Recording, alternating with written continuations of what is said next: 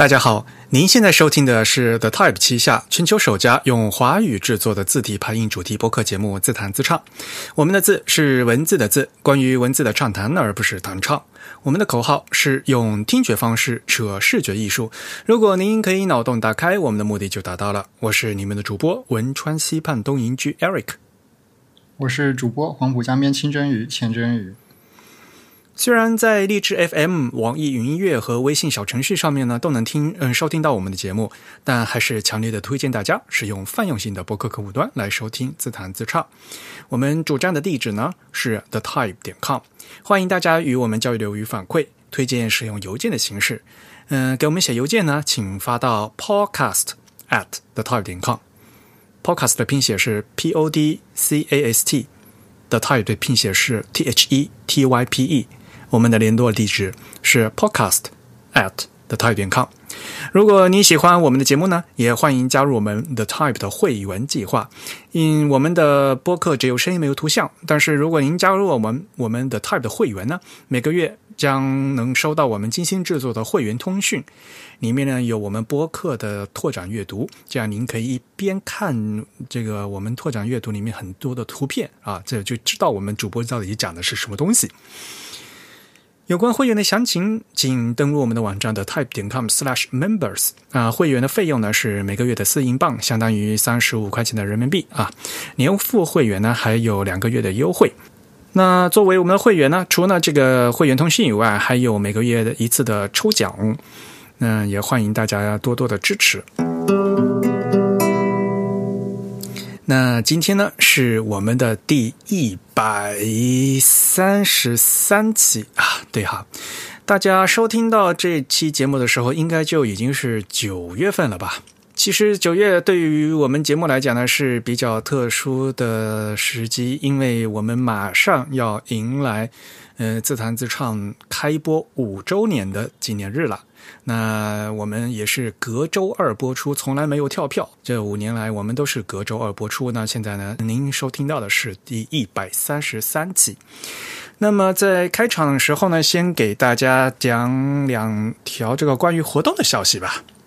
嗯，第一条呢是国内的，国内因为疫情已经好转了嘛，现在呢，终于大型的活动可以逐渐的开始举行了。那么今天给大家介绍的是 A B C 艺术书展。A B C 艺术书展的上海场将在九月的四号到六号举办，有十几场有趣的讲座，应接不暇，不容错过。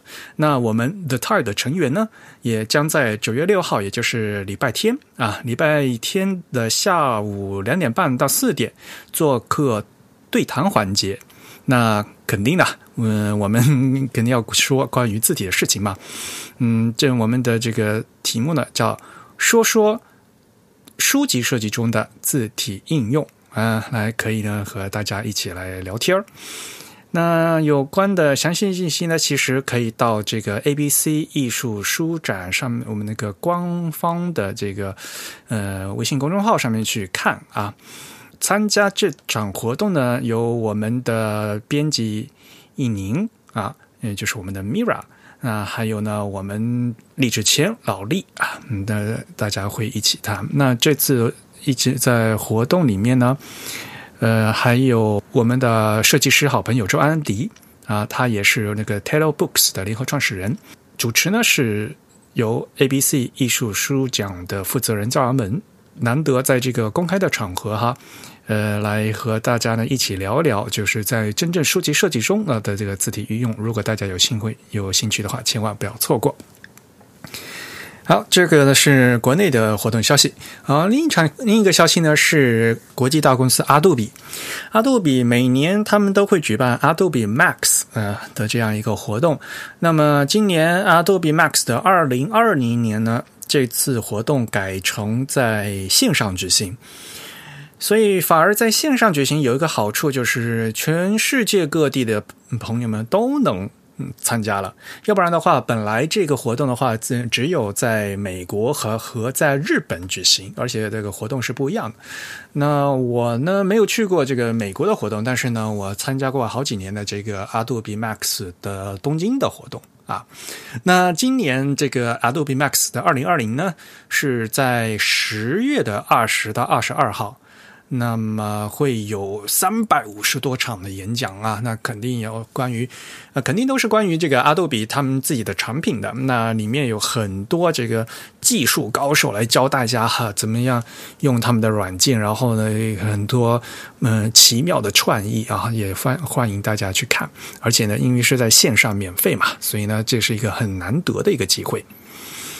当然了，十月份吧，嗯，十月底的话，其实活动很多。那关于字体界的话，其实本来 A 这个十月二十七到三十一的那个 A Type I 嘛，国际字体大会啊，也是今年在线上举行，所以这个十月底会超忙的。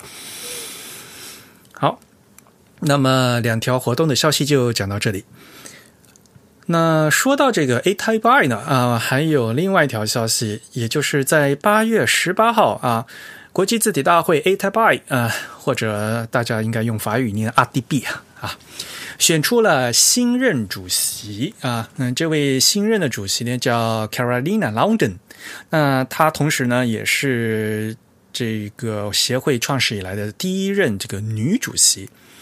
她一九七一年呢生于斯德哥尔摩啊，所以她是瑞典的这个国家代表。那在一二零一八年以来，就一直都是，嗯，这个 A t a b i 的他们他们叫 Board 啊，主席团啊，还是董事会啊的成员。那因为我们敬爱的嗯 Jerry 主席的话，他已经在去年决定呢就离任，所以呢这一次呢，当就选出了新主席啊，由 Carolina 来来接任这个担子。那他现在呢是在瑞典的哥德堡啊，他有自己的工作室，那也在进行不很多的这个教育的工作。那么我们也希望呢，就是我们的 A T I 嗯 A Type I 啊，国际字体协会在这新女主席的带领之下，能有更多嗯更大的进步，因为我们。今今年嘛，也算是多事之秋啊，各种这种，尤其是这种国际型的、嗯，国际性的这种组织的话，都因为有各种什么政治正确的问题啦，有各种各样的事情啊，都办，而且这时候办活动也非常不容易。前段时间，其实我们在会刊里面也给大家介绍了嘛，美国的那个 TDC 也就因为被说成是什么。种族主义的组织，然后解 解散了嘛，对吧？所以这个年头啊，这个活动不好做，嗯，组织也不好办。正是在这种民族主义高涨的时候，大家更需要啊，在一个更平等、更广阔的这样一个国际组织里面来继续我们的这个工作和活动。那么 A 塔拜去年呢是在东京举行嘛？那今年是因为疫情的关系就放到了网上。那明年理论上讲呢，应该到巴黎。那么去年在东京的时候呢，我也见到了那个比利时的设计师 Yo，他做的一个关于那个藏文的研究非常的有意思，所以呢。我想和大家介绍一下哈，他一直都在那个雷丁大学读博士嘛。那他从嗯十几年前就开始一直都在研究这个藏文的这个字体，终于他的那个博士研究论文呢出版了啊。那这本书呢叫《Tibetan Typeforms: An Historical and Visual Analysis of Tibetan Typefaces》啊。呃，就是叫什么藏文字形是吧？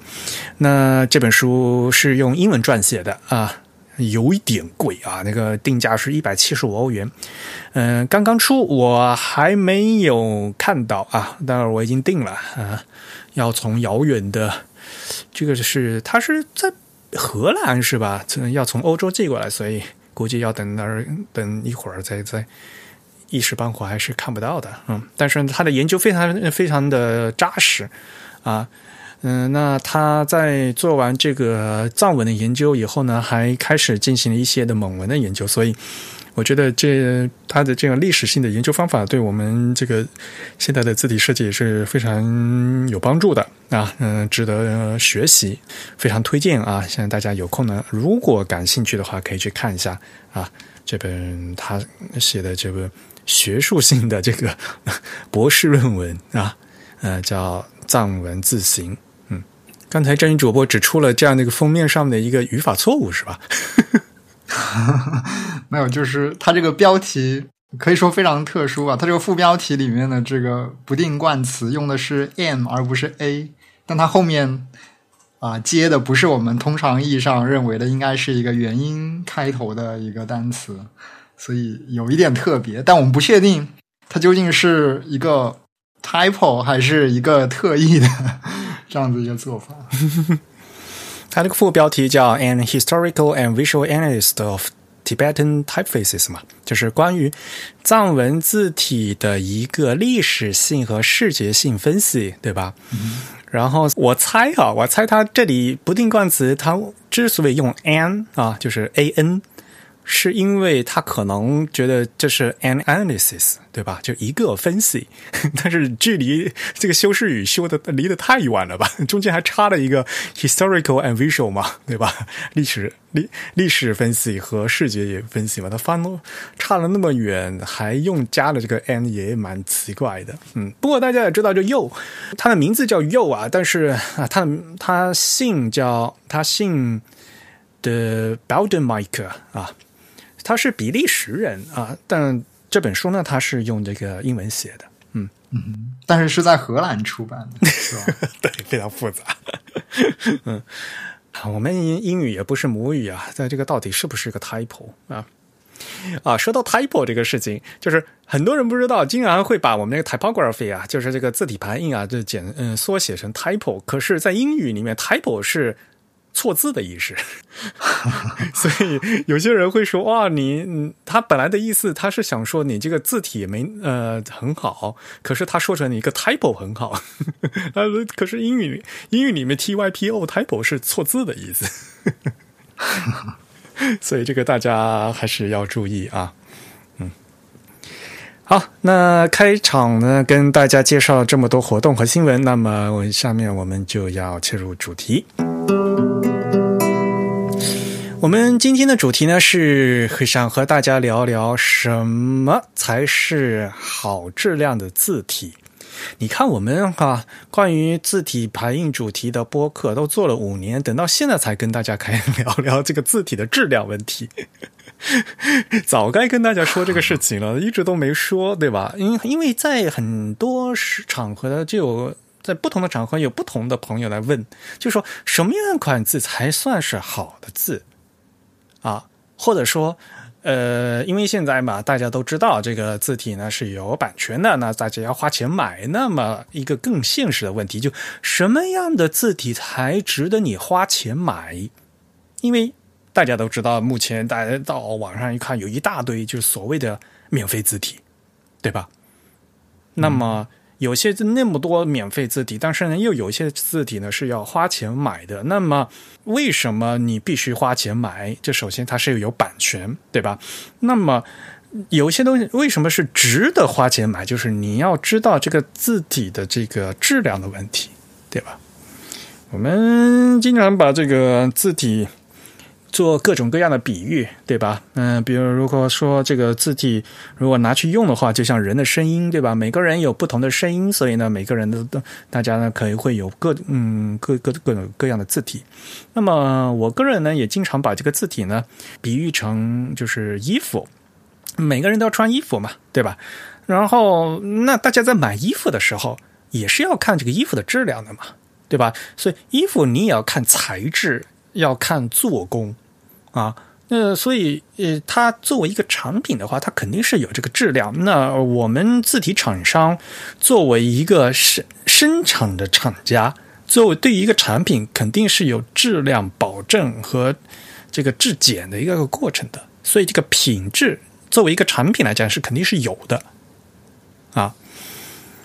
当然了，呃，很多人呢就会在引用一个是字体界的一个一个陈词滥调啊，cliche 啊，就说没有坏的字体，只有坏的字体排印，是吧？这个是那这句话是那样说的吗？我我不知道哎，不过感觉上应该会有这样子的一种观点吧。但我觉得那个观点他讲的不是一个重点了，嗯，那个重点他他的意思就是说，就是不能脱离这个。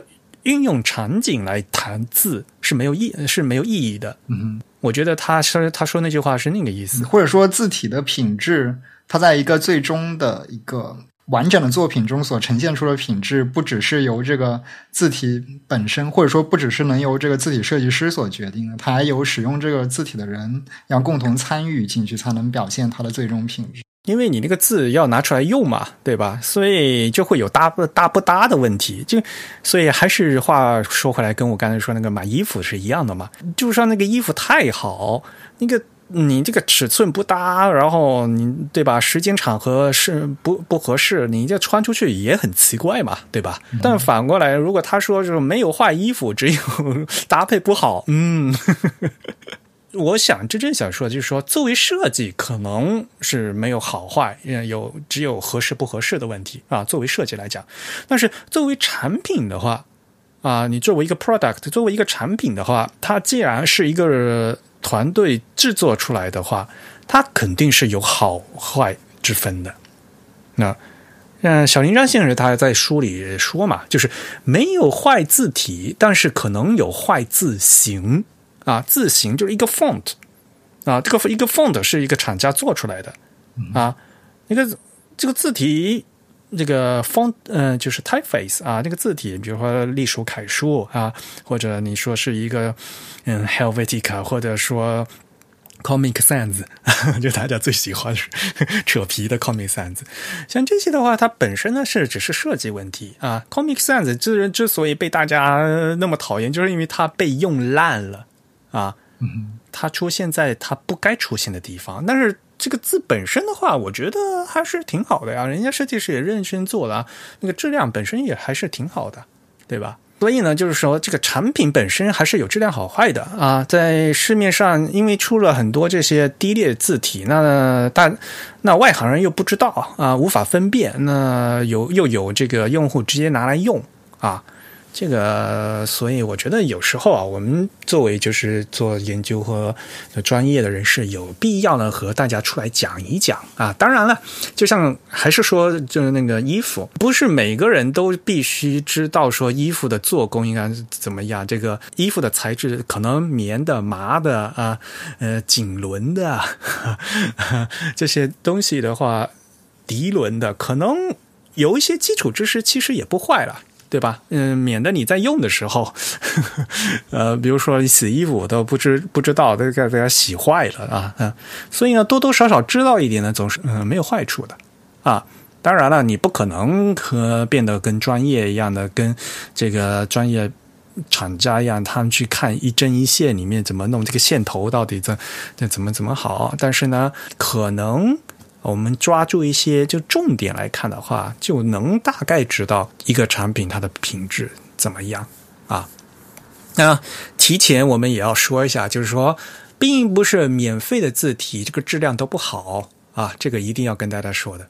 说实话，我们的 Type 成员呃也参与一部分工作的这个思源系列，对吧？嗯，思源黑体、思源宋体，它的质量从产品本身来讲的话，虽然它是开全开源、全免费，但是它的质量非常非常的好。相比于其他商业字体，有像思源系列做的还是非常，呃，就是良心产品啊，对吧？那么好，我们今天来看一看哈，到底什么样的字才嗯什么样的字体啊才是好字体？这个东西的话，其实中文西文不一样。首先，这个我可能要和大家说一下，因为中文的话，可能我们曾经还没有达到温饱线，中文字体的产品呢还非常少嘛，所以那时候大家的做的第一个条件就是你一个字够不够用的问题。啊，当然了，现在在中国大陆的简体字的话，可能就是基本，呃，是那个二三幺二嘛，对吧？呃，六七千多个字的话，可能就是最基本的这个字符集。呃，但是呢，像我们如果要排这个书啊，可能就肯定是不够的啊。有些像。嗯，人名用字可能就不够啊，像可能要用到 GBK 的字符集，或者甚至像电子产品的话，现在一般来讲的话，这个 GB 幺八零三零啊，这个要两万两万多字，这个才够用啊。这首先那个字够用不够用的问题，但是。这个是针对正文字来说嘛？那一般来讲，那个标题字，对吧？呃，大家看好多那些美术字，其实呢也就够用了。当然也看怎么用了。你突然在网络上一些流行语，对吧？我觉得哇，好看了很囧，那个囧字，对吧？那个就不在二三幺二里面。那个你可能你要打的话，你就弄嗯，就没有能正确显示的字体来用，对吧？所以这个还是要看你这个。嗯，够不够用啊？要看你怎么用了。所以呢，你决定要这么用的话，你要打这个字的话，你得挑能显示这个字的这个字形嘛，对吧？嗯，这个是这个是最最基本的原则啊。那么，如果是正文排版的话呢，那比如说呢，对于我来讲的话，我先去我会看它这个字面率，对吧？就是看，因为字面率也嗯就所谓的会。决定的这个厂家出厂的时候，这个字体的它的原始字距嘛，那我们在排出来的时候，这整篇文章的这这个字的这个版面的灰度就会由这个字面率来决定的。嗯，这个因为这是厂家他们做字的时候已经固定的，那我作为设计师的话，后面是不能改的啊，这个字面率。嗯，那么另外呢，如果你要仔仔细的看呢，我们可能会去看，就是说它因为是一套字嘛，这个字从头到尾它这个风格是不是统一，它这个笔形最后做的好不好，这个呢是从这个造型上面讲。那真正你要打开来看这个产品的话，那我们可能看，因为我们现在你我们所有的字体几乎都是这个。轮廓字体嘛，那里面都是，无论你是二次贝塞贝 G I 曲线、贝塞尔曲线、贝 G I 曲线啊，无论你是二次的嗯 True Type 的二次曲线，还是还是这个 Open Type 呃 PostScript 的三次曲线，这个曲线的布点的线画的好不好，有没有跑点这些东西的话，都是很重要的。那如果你要在低分辨屏幕里面显示的话，可能还会涉及到。各种各样的什么 hinting 的问题啊，这个叫什么？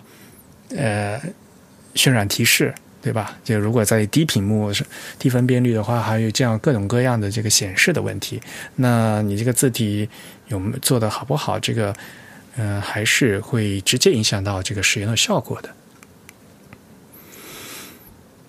不过话说回来，就是对于这个 C 文来讲的话，因为这些产品就是所谓的后面我们说到那个字体工程嘛，啊，这个呃新闻来讲的话，这个他们一直都是走在比较新的。我记得前段时间呃有那个 Type Together 他们发了一篇文章，振宇你看了吗？啊，我稍微看了一下。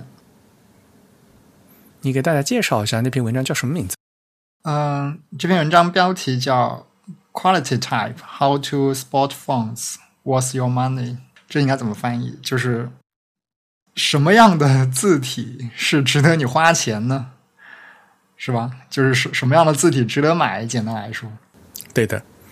那么写这篇文章的哈，两位作者。一位呢是 Veronica b e r i a n 啊，另外一位呢是 Jose Scaglione，这也也是我们的老朋友了。嗯，Type Together 其实这个字体厂商的话，跟我们国内的话是方正有合作关系嘛，对对吧？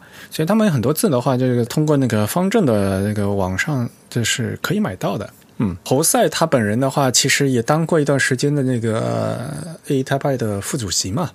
嗯，他们的这个 Type Together 这个网站上面的。发了这篇文章呢，也是希望就是说，作为他们作为这个专业的，跟大家解释一下是什么样，我们字体设计师在什么地上地方下了功夫，也希望大家过来看啊，就是什么样东西是好的字体来值得让大家花钱去买的，嗯，所以啊，他那他提到的第一点就是我觉得就很好，他就说 fonts must be tested，就是这字体啊必须要进行测试。啊，就就要在不同环境下看这个实际效果啊，这一点我就觉得就跟我刚才说的就是一样的嘛，就是你要在什么时候用嘛，你可以试一下看这个字体啊，到底是否符合你的这个使用的预期使使用场景啊，这个很重要。那么字体本身它在做的时候呢，是否耐用啊？因为有些字体的话，它可能。从设计上和从这个制作上来讲的话，它可能就是使用范围会比较广。嗯嗯，那有些倒是不行。你像比如说，现在不是很流行这个很细很细的那个字重的字嘛？就笔画特别细的，像这种字的话，肯定是只能用作做在标题字上嘛，放在那个正文里面，那个笔画就都都木有掉了，对吧？那所以在不同环境下看不同的效果，你就必须得去试，实际上来看一下。好用不好用啊？所以这个是非常实际的，这个最关键的就是第一点。所以呢，他们就提到的。然后后面呢，他就会提到一些，就比如说，如果是西文的话呢，你可能要看这个横向的比例和纵向的比例，因为大家都知道，这个西文它是很重视这个比例的，就所谓的一个字形的 proportion。它所谓的横向的比例的话，就可能比如说我们是老式的那种罗马体的话，大写的字母 E 的话，肯定是相对会比较窄一点。那么大写字母 O 的话，可能相对来讲就会很圆很圆。字母之间呢是是有相对比例的啊。那么纵向的比例可能就是我们以前说的，像字体它有基线啊，然后有大写字母高，呃，然后有声部有降部，这个它们这个之间的是否是统一？那么在作为排版的时候呢，很关键，可能就会去看这个我们的那个 X 字高。其实 X 字高这个概念非常容易理解嘛，就是小写字母 X 的那个字的高度，因为小写字母它有声部有降部嘛，对吧？有 B 啊、H 啊，小写字母它是往上升的啊，像 Q 啊、G 啊是有往下降的笔画。那中间这一部分啊，X 字高的这部分是实际会影响字体的这个灰度的。嗯，有些字体的话，那个 A X 字高很高的，反而呢就是嗯声部降部很短，那看起来显得这个字会大。嗯，像以前我们在节目也说过，大家一直烦恼就是这个中西搭配的问题嘛。因为如果在相同字号下呢，西文是有声部降部的，所以在同样字号看的话呢，这个西文啊看起来总是比汉字小。那么怎么解决这个问题？其中有一个很重要一点，就是可能你要选这个西文来说，就是这个 X 字高相对要大一点的字。嗯，这样的话可能会跟这个方块汉字呢会相对来讲比较容易嗯协调，因为这个灰度非常难处理。对，这主要是因为西文的这个字体，所谓的这个 font size，它不是用 x height 来衡量的，而是要考虑到它的升降部的整个的这个尺寸，所以这会导致就是相对来说，因为我们知道 x height 所占据的这个四线格中的那一格的位置。其实是对于我们识别这个西文字母是哪个字母最关键的那一部分，也是很多这个西文小写字母所它的主体所占据的那一部分。所以，我们我们会感觉到一个 x height 相对来说相对比例更大的这个字体，它的这个相对字号也会感觉起来稍微要大一点。哎呀，也就是说，其实我们平常用的这个字号啊。字号这个概念其实很坑的，就是比如说一个十二 point 的字，你没有办法量，就是从哪条线到哪条线是 十二 point，因为这是个虚拟的线。像中文也是嘛，因为中文那个字号其实更多的是讲那个框的大小嘛，并不是那个字的实际大小嘛。对。所以呢，比如说你一个十二嗯十二 point 的中文字的话，你并不是说，比如说你去量国家的国字那个框从上面框从顶量到底的话，就是十二 point，不是的，那个是虚拟的框的大小啊，并不是个字本身的大小。西文也是一样。嗯，并不是说什么大写字高或者降部，嗯嗯，或者声部，嗯声部高，或者是降部的线，你并不是说你量一下量出来刚好就是那个字号的那个大小，不是的，因为那也是虚拟的，所以所以这个字号就很很麻烦，就是因为字号其实它是一个呃实体金属活字时代留下来的一个度量方式。然后在计算机时代就借用了这个概念，然后设定了一些虚拟的基准。但是我们知道，在你在计算机上做字体，字号跟你这个实际这个 glyph 的这个有颜色的部分占据了什么位置，理论上你是可以任意的，就是这个这宽容度是非常的大了，你甚至可以在一个很小的字号里面做出一个很大的 glyph。说的更通俗一点，其实就是字号定的是格子，嗯，然后设计师依照这个格子呢，在在写字嘛，对吧？那有些字它可能就是会把字写得很饱满，它会把撑满这个格子；有些字它就是是会写的很小，格子很大，那个那个真正占的那个笔字呢是写的很细嘛。这个是看各种各样字体的设计不一样啊啊，还有设计师的偏好问题啊。所以像这些都是一些字体它本身的它的一个特征啊。那么。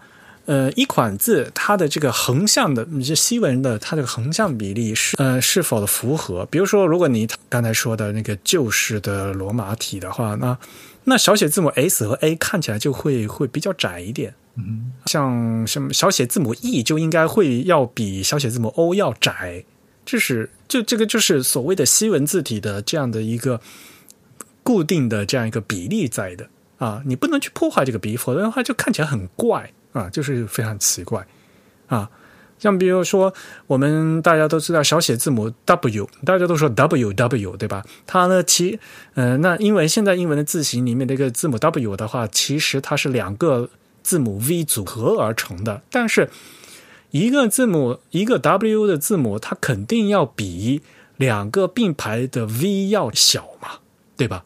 你不可能把这个 W 画的跟两个 V 并排起来还要。一样或者更大嘛？这样看起来肯定是很奇怪嘛。嗯，所以这个是这个就是作为这个西文字母，嗯，西文字形必须要遵守的这个横向的比例的问题。那还有刚才说就是纵向的比例的问题，比如说那个升部高和降部高嘛。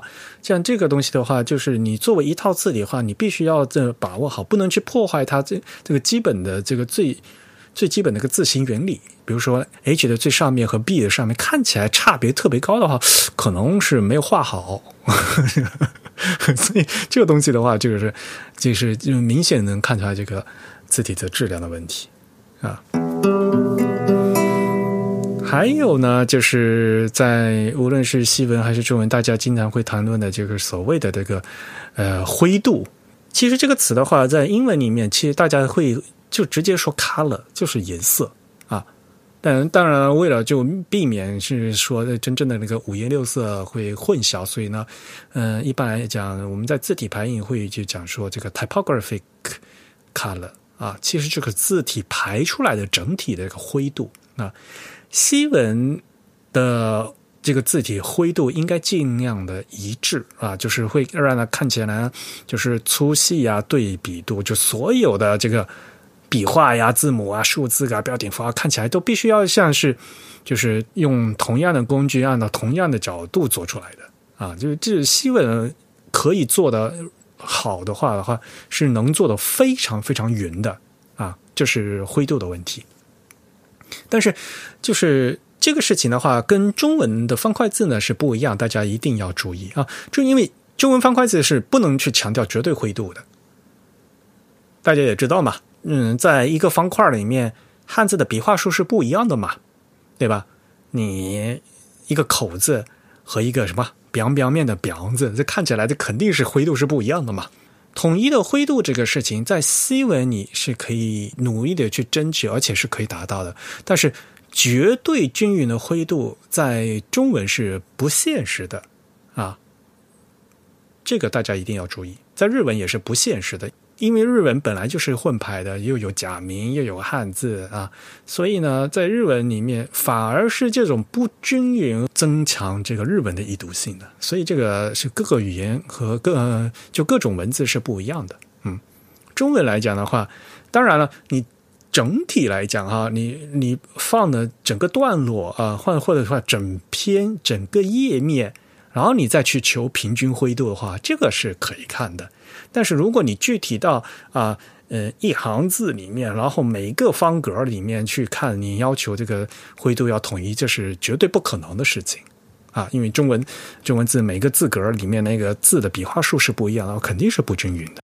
或者说汉字的这个汉字字体的灰度的这个度量的参数，更为复杂，它这个度量的标准也更加的。怎么说呢？更加的有这个主观性和经验性，而由于这个西文字母它的结构比较简单，导致就是现实上它的这个呃黑白的这个布白方式会相对来说，比起汉字这样笔画非常多的文字来说，会更加的呃简单，或者说更加的易于测量。所以相对来说，我们可以更加的、更加的严谨的去比较每一个字母之间它们这个灰度是不是均匀。我觉得就是这最根本的一点，就是这两者的这个字形的这个组成是不一样的。因为西文是变宽的嘛，就刚才说的，对吧？嗯，西文它是 proportional 的嘛，汉字不一样，汉字是等宽，但是你无论你一个一个字的笔画数太多，你都要放到一个框里面去。但是西文不一样啊，你西文的话，比如说小写字母 n 这是一个拱，对吧？那小写字母 m 是两个拱。对吧？那自然而然的，它 M 的话就肯定要写的比这个两个拱的肯定要比一个拱的要宽嘛，对吧？这个是西文字体正常的一个比例问题嘛。嗯，反过来说，如果西文做成等宽，像那个做成打字机的等宽字的话，是很不利于阅读的，就在这一点嘛，因为做的很奇怪嘛。那么等宽的这个西文字体就很难做到均匀的回度嘛。你一个小，你一个小写字母 L 做的和 W 做的一样的宽度，那肯定看起来拍起来是稀稀拉拉的嘛，对吧？这个是字形这个根本性的一个区别问题。嗯，那如果你中国中汉字要作为一样的灰度的话，你保持这个笔画的密度一样的话，那比如说你要要把这个笔画复杂的字就写大点。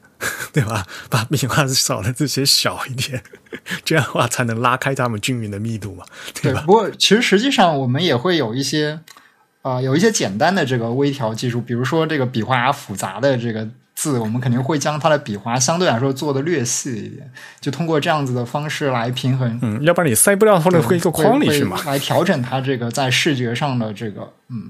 着墨量的这个比重，但是他们还是没办法像西文字母这样，因为西文字母，呃，一来它的结构简单，另外一点就是它这个变宽的特性，导致我们可以让我们单独的去比较这个字母这个占颜色的这个部分本身，它们是不是足够的均匀。不像汉字的话，你必须啊，通常来说，你必须给它们一个个都放到一个相等尺寸的框里面来比较，这样子的话。啊，你就没办法说只去观察一个字，它有这个有颜色的部分，或者说琢磨的这个部分本身它的这个不白，或者说它这个相对的粗细是不是均匀？所以呢，我觉得今天就非常有必要在节目里面再次和大家强调，就是大家一定要认清楚这个所谓的我们说灰度要均匀，灰度要均匀到底讲的是什么啊？你要在什么情况下追求什么样的均匀？啊，西文可能相对来讲更纯粹的这种均匀灰度均匀是可以实现的，但是在中文的话呢，呃，你可能要放到更大的这个层面才能均匀。你在小的层面的话，绝对均匀是绝对不可能达到的，是不可能的事情。嗯，然后我们可能在实际工作中还有中西混排的问题啊，那中西混排的这个灰度又怎么搭配？那？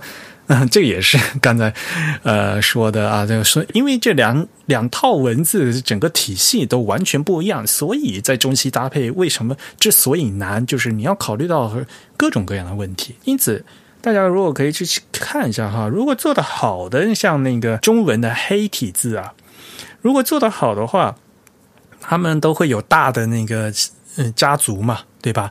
那有不同的字重，那从细到粗，那给你可以发现，在一套字体里面，这个西文字体的这个，它比如说 stem 那个字杆啊的粗度的话，相对来讲要比汉字的这标准字杆呢要粗的，因为西文的笔画比较少啊，对吧？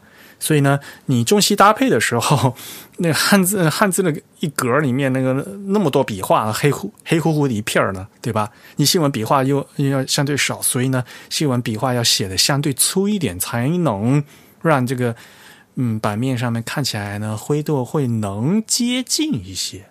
那我们只能说接近一些。那比如说，大家如果有兴趣的话，可以去比，像比如说在一套这个好的黑体字里面去看，比如说小写字母 L。对吧？就是一竖嘛，对吧？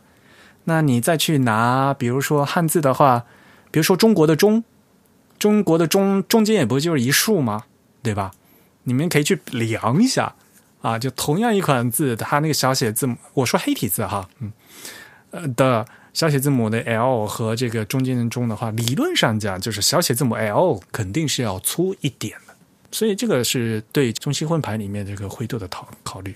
那我刚才说呢，是一套字体里面要这样设计嘛？那如果我们的设计师自己要去做拉郎配啊，自己要拿呃这个西根本不搭嘎的不同设计师的西文字和中文字那去拿拿过来配的话，那么你自己要调的时候，那你要注意怎么调了。所以呢，这个是字体排印上的灰度的问题。嗯，typography color。那么我们今天呢不讲怎么排，我们今天只嗯重点呢在讲我们怎么去辨别这个字体它做的好和不好。那么刚才呢我刚才说了，如果是中文字体啊、因为现在中文字体里面肯定一个套字库里面也会有这个西文，你就可以看它这个西文做的好不好，中西文它们能不能搭配啊？嗯，这个也是很重要的一点。好，那么再接下来，如果我们接着说西文的话，那还有一点就是非常非常重要，就是字句，字句，字句，字句啊，在对于西文来讲，字句是非常重要的。节目的老听众们可能也是听了无数次了，对吧？嗯，不是说嘛，在西文字体设计里面，就画字是一半功夫，那个调字句是另外一半功夫啊。嗯，刚才也通过这个西文字啊字形结构啊来说，跟大家说了嘛。我们首先要定这个字的这个边距啊，字和字之间它的挨着的啊，这个边距要定下来。然后呢，这个编剧调的足够好了以后，然后再去调这个字偶句啊，因为正常的编剧的来讲的话，可能在对于特定的组合来讲还不够，所以呢还会对。特定的编剧就是所谓的字偶句啊，特定字母组合还继续要调，这所以这是两层啊。第一层的话，首先是要调嗯定编剧啊，所有的编剧都调完以后，然后再针对特定组合再调一个字偶句啊。编剧的话，其实大家可以看呀，比如说像大写字母 H 的话，它不两边都竖线嘛，所以呢，其实这个对于调编剧的话，这是是一个很好的参考线了，就变成。所以大家可以去排，比如说大写字母的 H O H，还 H A H 和 H I H 啊，这样大家就就就能看出来嘛。H O H 因为中间是嗯字母 O 是圆弧形的嘛，H A H A 的话大写字母 A 它是三角形的嘛。然后再比如说再可以看 H V H V 是那个倒过来的三角形嘛。然后两边都是 H，因为两 H。这个两边都是杠嘛，对吧？所以通过这几个字母组合，你就可以看得出来，他嗯，设计师在做这套字的时候，他对这个字句是怎么把握的。然后你再去调，这样的话，你就嗯，可以看，就说看能看得出来这款字它做的好不好。刚才说大写字母、小写字母啊，小写字母也可以的，嗯，比如说你把不同的字母放在两个小写字母 O 里面，两个小写字母 O 的话，因为是两个圈嘛，然后你在里面这圈里面放上，比如说小写字母 L O L O 啊，然后换再比如说 O I O 啊 O V O 啊，那来看啊，这样子你就能嗯就能看出来啊，所以啊，这个其实是有技巧的。就所谓的技巧，就是说，我们把这个字母啊，可以分组，竖线组，还有就是这个左凸，就就是有弧线的组，然后呢，还有这个三角形的组，这个斜线的组，然后呢，通过这几个组的不各自的搭配呢，你就能看得出来，就说这个字体设计师他当时在做这个字的时候，他是怎么设的。那通过这个效果，你就能看出来这个字他做的那个设计师调的好还是不好。这个是字编剧啊，然后字偶句的话就是 kerny 嘛，就是我们参加说常常说的 kern 啊 kerning。那做这个坑里的话，因为是特殊字母嘛，其实我们在以前节目节目说也也讲了无数次了，对吧？那我最喜欢嗯举的例子就是我们的 type 啊，T Y P E 大写字母 t 左右两面底下是空着的嘛，对吧？大写字母 t 加小写字母 y。对吧？这肯定要另外的挤一挤的，单单靠原来就原始设的这个边控的话是不够的，所以我觉得咱们这个名字起的挺好的，就 type 嗯 the type，所以 type chat 嘛，我我的名自弹自唱的英文名字叫 type chat，所以我每次做会刊的时候啊，在做这个字样的时候啊，我就一直都是用 type chat 嘛，都用我们自己的名字嘛，就特别好，我们就可以看到每款字它这个 字偶编剧它设的怎么样。所以呢，像做字偶剧的话，也其实也是和刚才说的，就是要针对有这种特特异形状的字，像比如说，呃，A V，嗯，大写字母 A 和小大写字母 V，这俩都是三角的嘛，对吧？呃，俩三角的，所以三角对三角怎么搭配啊？像大写字母 T 和 A，啊，T 是刚好下边是空的嘛，那 A 呢刚好又是三角形的，那可能。刚好这俩可能组合的时候要再挤一挤之类的。大小写搭配的话，像刚才我说的，像什么大 T 加小 y，还有比如说大 T 加小 o，因为这个都是非常常见的组合啊，这个字母 two 嘛，对吧？因为字偶句这个东西啊，如果你真正要调的话，可能是无底洞啊，你因为。啊，那所以这个可能会要根据这个字各个语言不一样的话，它可能出现这个字母组合拼写的频率也不一样嘛。有一些字母是带声调的嘛，就是那个我们所谓的汉语拼音的第二声或者第三声，或者或者加点，像什么 “u” 上面不是有两点吗？像这样的东西嘛，对吧？我们汉语拼音里面可能没有这样的组合，但是比如说大写字母 T，如果后面加了像汉语拼音 “u” 那样的 “u u” 上面加两点的，它你可能。T 加小写 u 的话，你可能会挤得非常挤。但是呢，你如果 T 上面是 u 加两点儿的话，就可能就不能那么挤，要不然的话，那两点儿又会和这个大写字母 T 打到一起。所以这个东西的话，就是呃，你可能一开始设置设的会很好，但是呢，当后面那个小写字母一旦加上了后面那个变调符号的话，可能这个坑你就不一样了。所以这个并不是说。呃，我这所有所有都调好，然后那些那些什么带声调的、那些带变调符号的，这你爱加就随便加就完了啊。反而有时候加了声调符号的话，就不能坑你了。这个东西就要看这个设计师他调的细不细啊。因为现在像这拉丁字母的字体的话，可动不动就说哇，我这个课是可以呃适用于一百多种语言啊，什么什么的。那其实就很多都是像比如说越南文啊。你要写越南语的话，哇，那个各种各样满脸麻子的符号，对吧？那这种满脸麻子的符号，你在在做这个 kerning 的时候，就和普通的就不带声调是不一样的。看你设计师调的到底细不细了啊？这从这些中呢也能看得出来，这个字体做的好不好？嗯。最后呢，还有一些，比如说一些技术的细节，我觉得这个东西啊，嗯，可能就是要有专业的这个技术才能去看的，就是我们专业设计师才能看的。比如说，你这个布点布的好不好，曲线画的好不好，这个东西的话，可能一般的就。这些细节就不像我刚才前面说的，就是你在平面，嗯，稍微试一下，就普通人都能。我跟大家说一下，可能下次大家在买字之前自己去试一下，就能看得出来的，对吧？我后面说的这些，比如说布点，还有这个什么曲线质量，这个这个布点有没有布在什么极值点上面？这个 像这些东西的话，你可能就是设计师，你要用专门的工具，你才能看。比如说，你要拿到，比如说在 Illustrator 里面，你去转取了以后，你才能知道它那个布点布的怎么样。或者你甚至你要重新用那个造字工具，重新用 Glyphs 打开一个，才能看着看得出来它原来这个布点布的好不好嘛？对吧？像这一套话，可能 是这个我们嗯，就是你要需要一些专业的软件来去看，但是。的确，因为我们现在所有的这就是轮廓字体，勾出轮廓的都是靠这个是那个三次贝基艾曲线啊，或者你们说贝塞尔曲线，呃，贝基艾曲线那个布点，然后那个手柄拉的对不对，做的好不好？像这个东西的话，这个要专业的这个软件才能去看的。但是呢，有一些呢，其实是具体的一些设计上的小技巧，大家可以去看一下的。像小林庄先生也一直说的，就是这个设计师啊，会不会做这个视觉调整？因为人的眼睛总是会有视错觉的同样粗的一横一竖，它如果不调整的话，横就显得粗啊。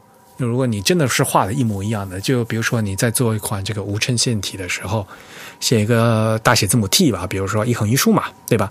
并且这一横一竖如果真的是真的是一模一样粗的话，反而看起来会不一样粗。像这些东西啊，还有比如说像大写字母 H，那大写字母 H 中间不有一横吗？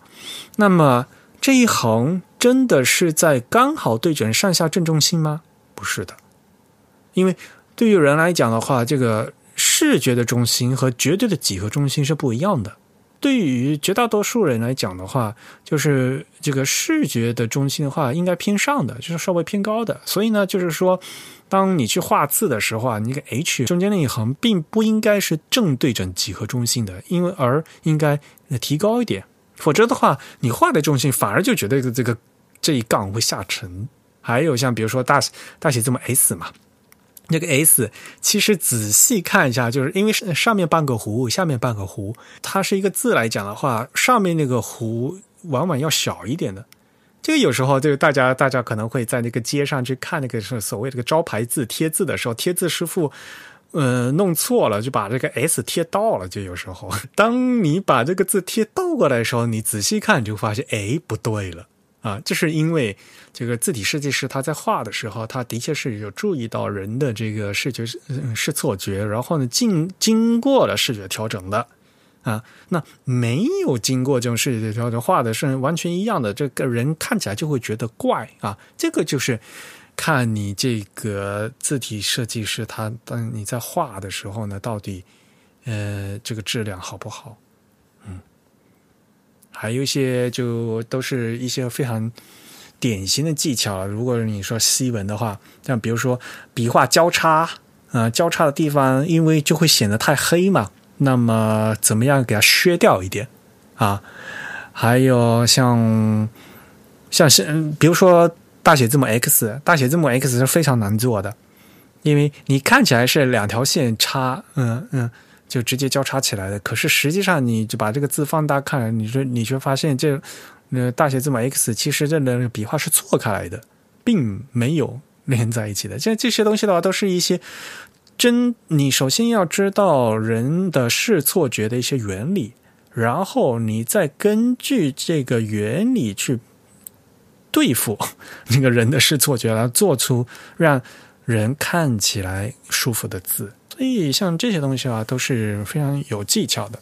那么，这个是我们经常在新闻里说的东西嘛。那汉字来讲的话，也在越越粗的字的话，像那个不白也是非常有技巧的嘛。尤其是这个笔画交交叉的时候，我印象经常印象特别深刻，就是那个像漆黑嘛。嗯，漆黑不是齐老师做的吗？漆黑那个最粗的那一个 那一款是齐了齐老师自己一个字一个字画的嘛，他就讲的那个那个不白的，他是一一点一点抢出来的，他就是自己说啊，因为大家知道，我们越粗的笔画的话，那当笔画特别多的话，就没有办法里面的。刚才振宇主播也说了嘛，那笔画多的话，其实他那个。在一些细，有一些笔画它必须要变细，不可能是一样一样粗的。那么问题就来了，那这一同样一个笔画，对于一个字里面有这么多个笔画，我应该让什么笔画变细，什么笔画变粗，让人看起来保持一样的粗度嘛？对吧？对这个对笔画的主次的那个判断问题啊，还有对人人看起来舒服不舒服的问题。这些啊都是你对这个视作学的这个基础原理的了解和啊，对这个汉字本身这个架构啊字形结构的掌握。汉字的结构比起西文来讲要复杂的多吧，所以呢，这个要讲这些原理的话，要要具体的就根据这个字的部件去讲啊，这个会会讲的非常非常的复杂。像比如说真假的真，针里面有三横嘛，对吧？那这个三横到底是一样粗呢，还是要要要怎么样粗呢？要怎么做啊？那个白要怎么怎么布啊？呃，底下那个一撇针的话，最底下是一撇一点嘛，对吧？那么怎么样连在一起？是要是完全分开来呢，还是半粘不粘呢？那这稍微粘一下以后，这个笔画的粘连啊，会对这个字的这个整个灰黑度会有什么样的影响啊？这些东西啊，如果要仔细仔细谈起来的话，都是非常非常值得研究的啊。然后呢，如果发现有对效果有影响的话，它可能要削掉一点啊。如果觉得太黑的话，我可能我可能这个笔画我要剪掉，切切口切的更进去一些啊。这都会有一些非常细节的处理。但是汉字的话，我们觉得嗯，构字的这个组成这个笔画到讲三天三地也讲不完了啊。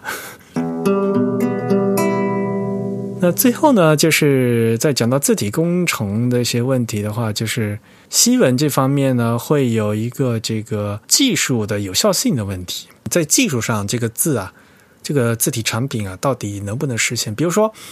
呃，字体到是不是涵盖了所有必要的字形？这个会不会有的字不够用嘛？就跟我刚才说的，一开始说的汉字有有有不够用的问题，这个西文也会有字体不够用的问题。比如说，你要把这个西文拿过来打汉语拼音的时候，啊，比如说你打汉语拼的这个什么“约语与玉”啊，那个字打是否打得出来吗？因为可能那个字本来就不那个设计师没做，可能就不够用啊。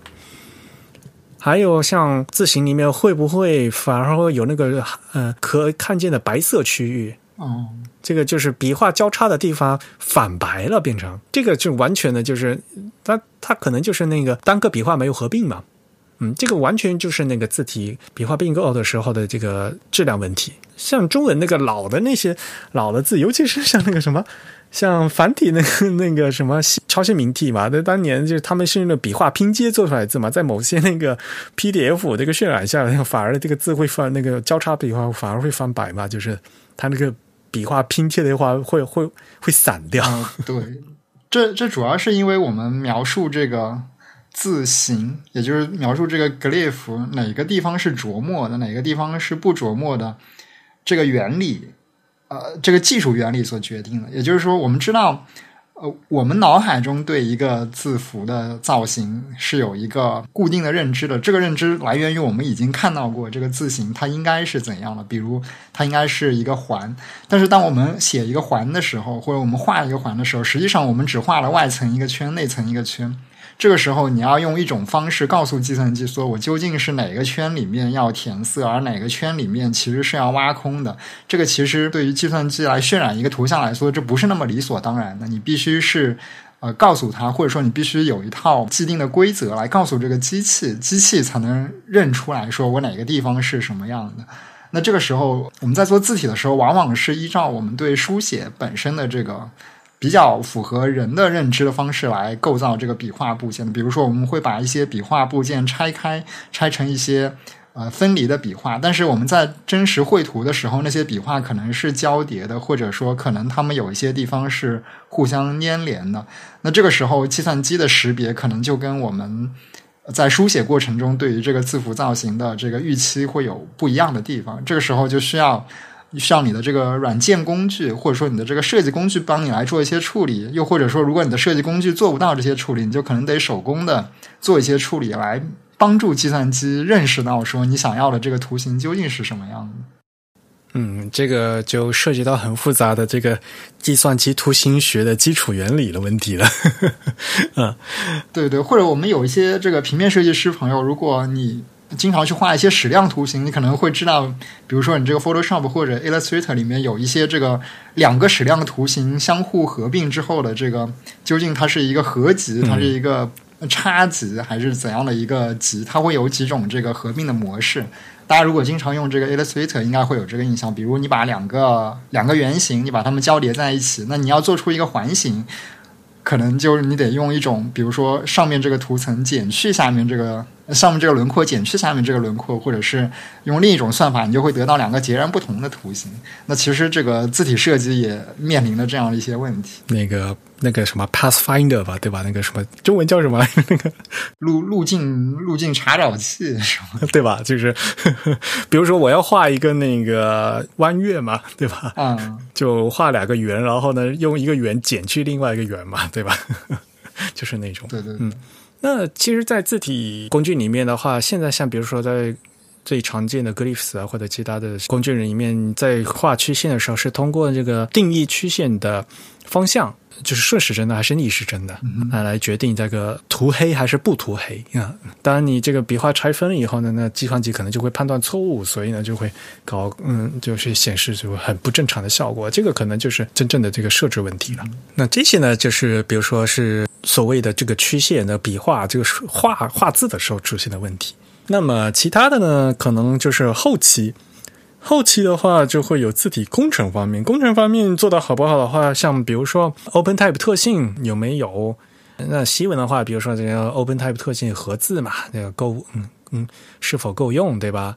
那中文的话呢，像比如说那个竖排，当横排变成竖排的时候，呃，你那个标点符号的位置对不对？现在大家也都知道嘛，中国大陆的话，横排的时候，你句号应该在格子的左下方嘛。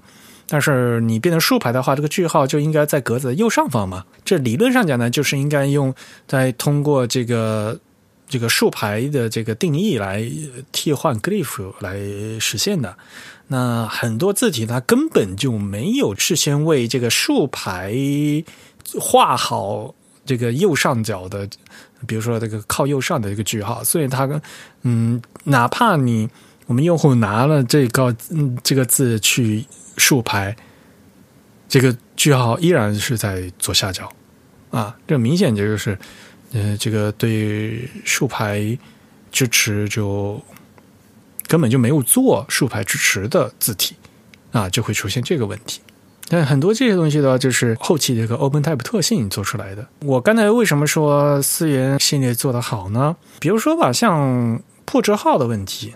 其实大家如果认真看的话，哈，四元里面通过这个专业的软件的话，它是把两个横杠啊替换成一根长的横杠来实现这个破折号的。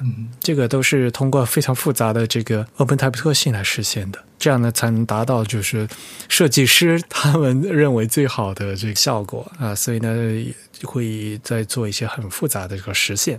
那么。有和没有，这个就明显就体现了这个字体的它这个质量的区别。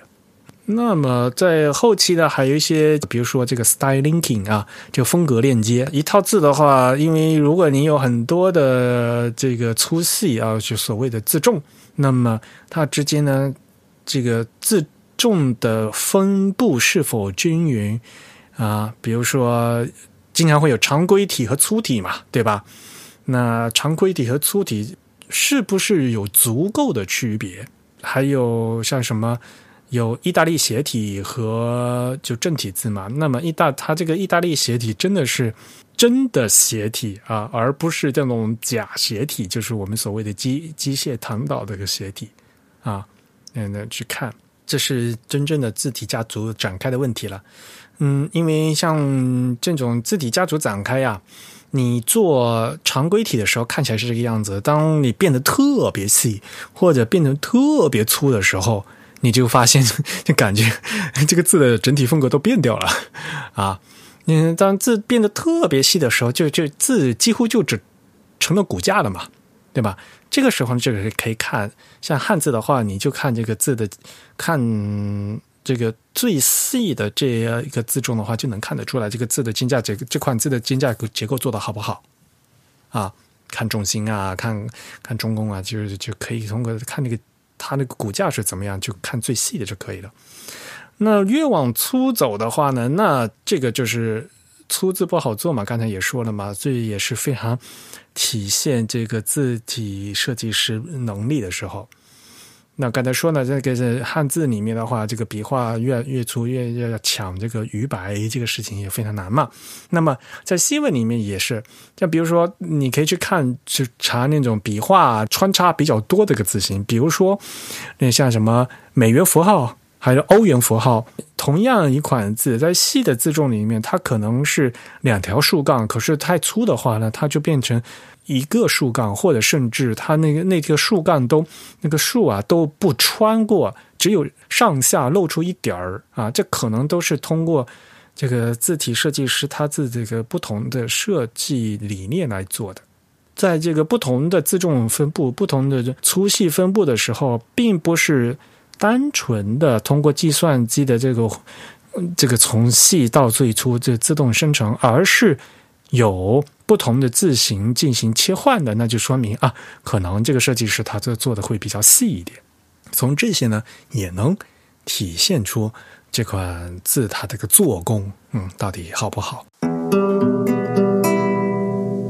其实像这些做完以后呢，那最后大家还是要看一下排出来好到底呢均匀，嗯，均匀不均匀，好看不好看？这个到时候还是要用用在实际的场合，大家去可以试啊，因为现在。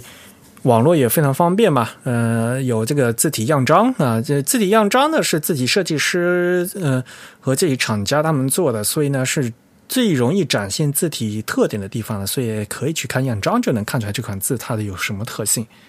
而且现在呢，网络也非常方便，有些字体绝大多数字体就可以直接在你在买之前就可以在那个网页上嗯试的打几个字能看出来嘛。你想要用的样几个字，你先打出来看有没有啊？或这个字长得什么样？你喜欢不喜欢啊？在买之前都可以看的嘛。定完以后呢，你再决定要不要买啊？值不值得花这个钱啊？这个的等是到后面呢就可以仔细嗯仔细的去看的。那反过来呢？如果大家也知道了有一些这些是质量问题的话，你也可以理直去气壮的啊！都花了钱以后，你可以去找那个厂家索赔，去砸门。你们家的 字怎么做这么烂了？这个现在可能吗？的确是可以的，可以可以退货呀，对呀。嗯，但是嗯，你要去砸门的话，你要说得出理由嘛，对吧？要不然人家也概不退货啊，对吧？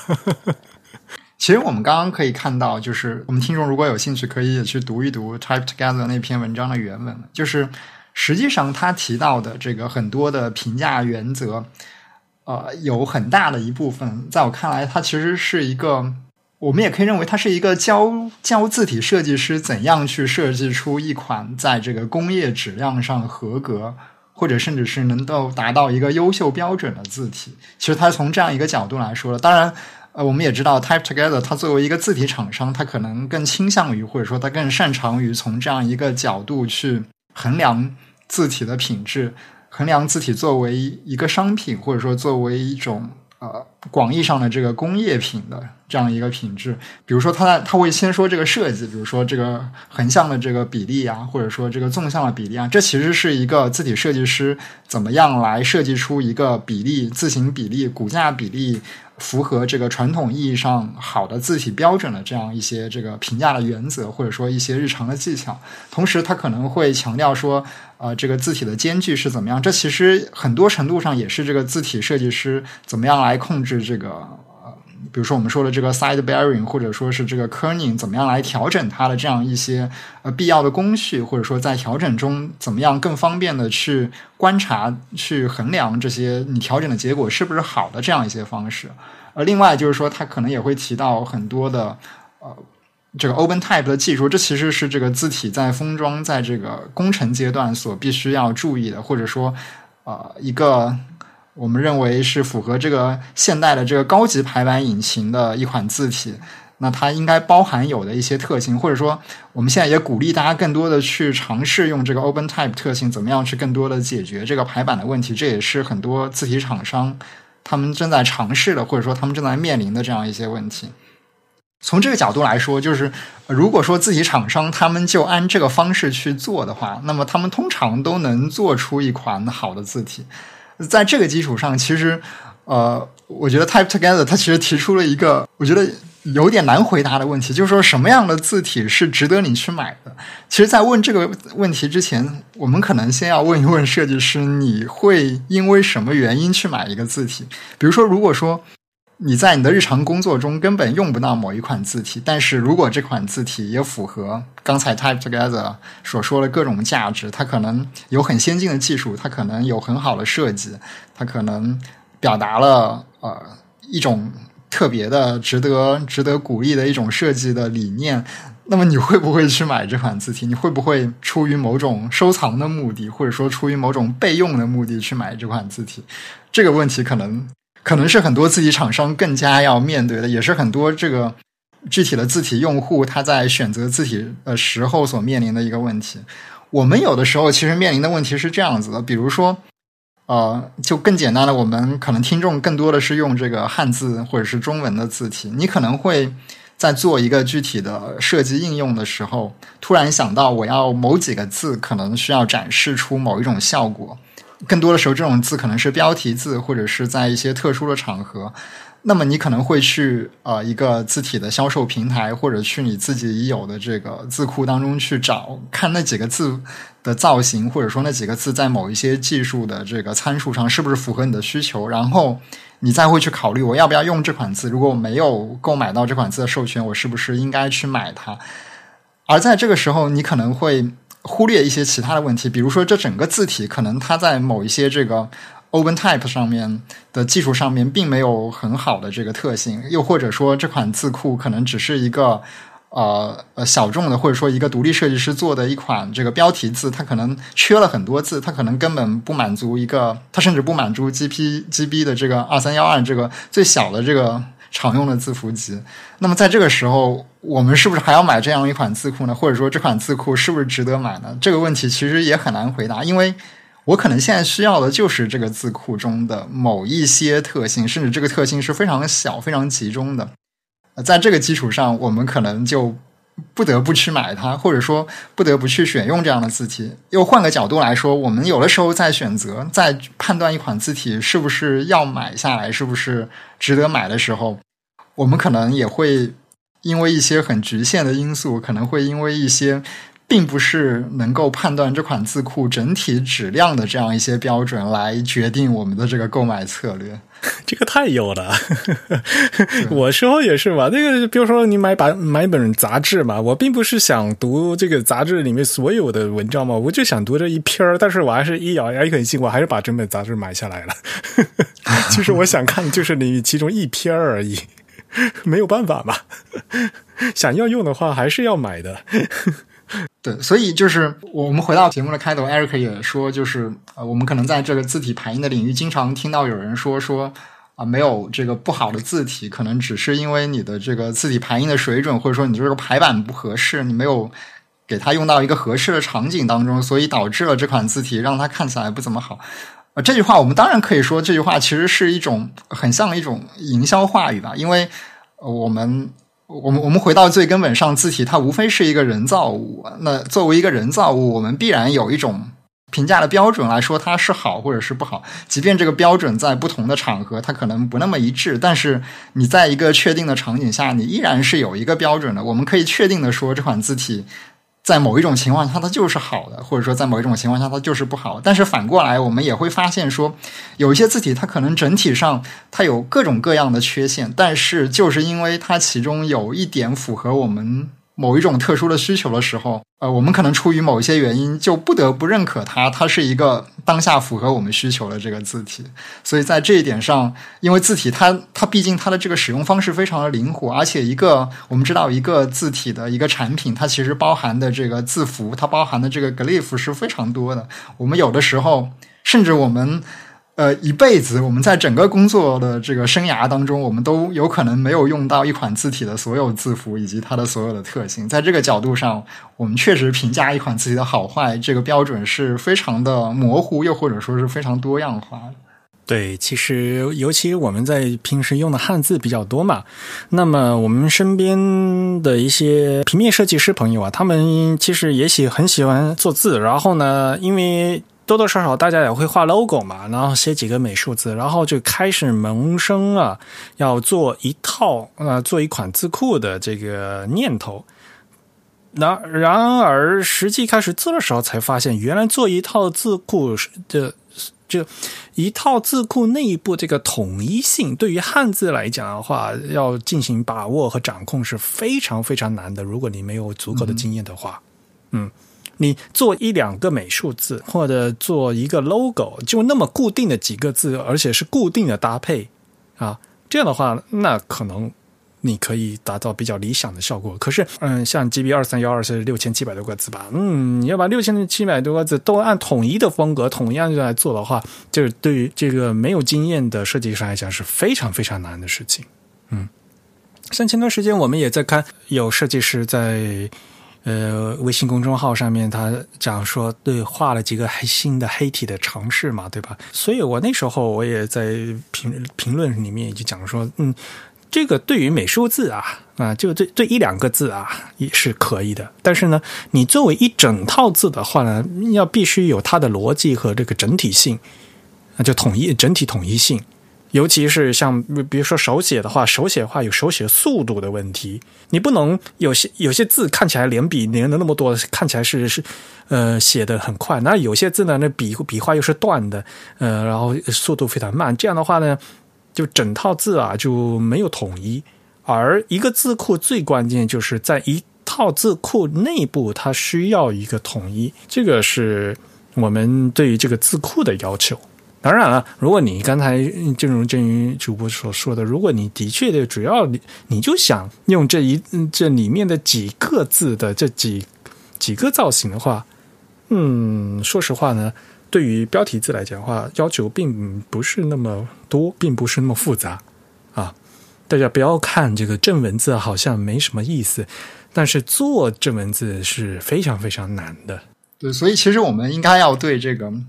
制作这个字体产品，保有一种敬畏的态度啊，我觉得就是或者说至少要有一些谨慎的态度。字体设计都不容易。对，实际上就是我们刚刚只是嗯集中了来说了一些西文字体，特别是这个基于拉丁字母的这个字体的一些设计的评判标准，或者说这个字体产品的评判标准。我们可以看到，呃，你在做一款字体产品，或者说被一个。专业的这个字体厂商所认为好的这个字体产品，你单独某一某几个字符，或者说你单独一些字符写得好，或者说画得好，其实完远远是不够的。一个字体厂商，一个成熟的字体厂商，他们评价一款字体产品是不是合格，是不是优秀，其实他们的这个标准，他们的整个工序是。非常严谨，非常甚至可以说是非常复杂的，而且是有一些细节是非常琐碎的。所以在这个角度上来说，我们应该对一些特别是做这个大字符集的这个正文字体的一些字体产品，要保有一些这个敬畏的态度，因为我们在评价他们的时候。很可能是只是从一个片面的角度在看待他们，而他们在这个整个的制作设计和这个诞生的这个过程当中，其实他们是经历了非常多的这个测试，以及经历了非常多的这个折中和平衡而得到的一个整体性的产品。所以，在这个角度上，我们要去评判他们，或者说我们要去以一个相对客观的角度去评判他们的时候，我们也需要有一个更加整体的、更加系统化的标准来去看待他们。其实啊，有机会啊，像也经常来听我们节目啊，像我们采访一些字体设计师，到时候大家也就能知道啊，像一些字体设在设计背后一些故事。你觉得是这样吗？然后你去问设计，哎呀，不用你说，其实我都试过了，我都是试了试，全部都试完以后，我才决定这样子。这个字其实背后有很多这个设计的取舍，这样的一个的一个过程的，而不是你只看到的一些局部的一些东西。对，可能考量的话，对于设计师这个整体的把握是不一样的。嗯，好吧，那今天就差不多说到这里。嗯。那我们今天节目就到这里结束。如果大家对我们有什么意见或者是反馈呢，都可以写邮件跟我们联络。我们的邮箱地址是 podcast at the type 点 com，p o d c a s t at t h e t y p e 点 c o m。同时呢，大家也可以在新浪微博、在微信以及在 Twitter 上找到我们。我们的 ID 呢都是 the type t h e t y p。在 Facebook 上搜索 the type 或者搜索 type the beautiful 也都可以找到我们。呃，那么我们九月份的这个会刊呢，也是周二播嗯发出嘛。那我们九月的会刊呢，应该按计划呢是在九月二十二号啊发给大家。从这次会刊开始，我们也会吸收这个嗯会员的意见，说那个因为是一个 PDF 文件嘛，然后有朋友介建议我们要加个那个书签儿啊，PDF 的书签儿，我觉得的确是啊。啊，就是目录是吗？纸质书的话叫目录嘛，对吧 PDF 也可以做目录，但是这个是 PDF 的功能叫书签啊，你就是点一下的话，就可以直接跳到那个地方去。嗯，对，有有一些阅读器会支持这个，对，嗯，上次有会员建议嘛，那。那那也就是我在做的时候，我最后要多加一个，就要加一道工序了，就是。但是我觉得这个对于这个 usability 的确是有很大的帮助啊。这样的话便于大家跳转嘛，所以呢，我觉得呃是可以做的。那么呃，那我就等到嗯后面我再如果我记着的话，会在九月份的这个会卡里面就加上这个书签的功能。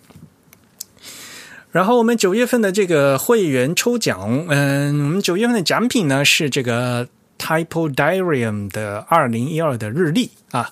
这个日历呢，今年呢是由这个 Jonas Rose 设计的啊，也是这个德国的这个出版社出版。那个他们叫什么 v i n a g Herman Schmidt Minds 啊？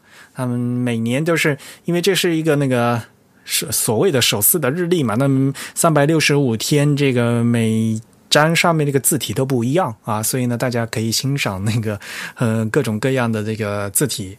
一不小心哈，就二零二零年就只剩下最后的三分之一了，都都出明年的日历了。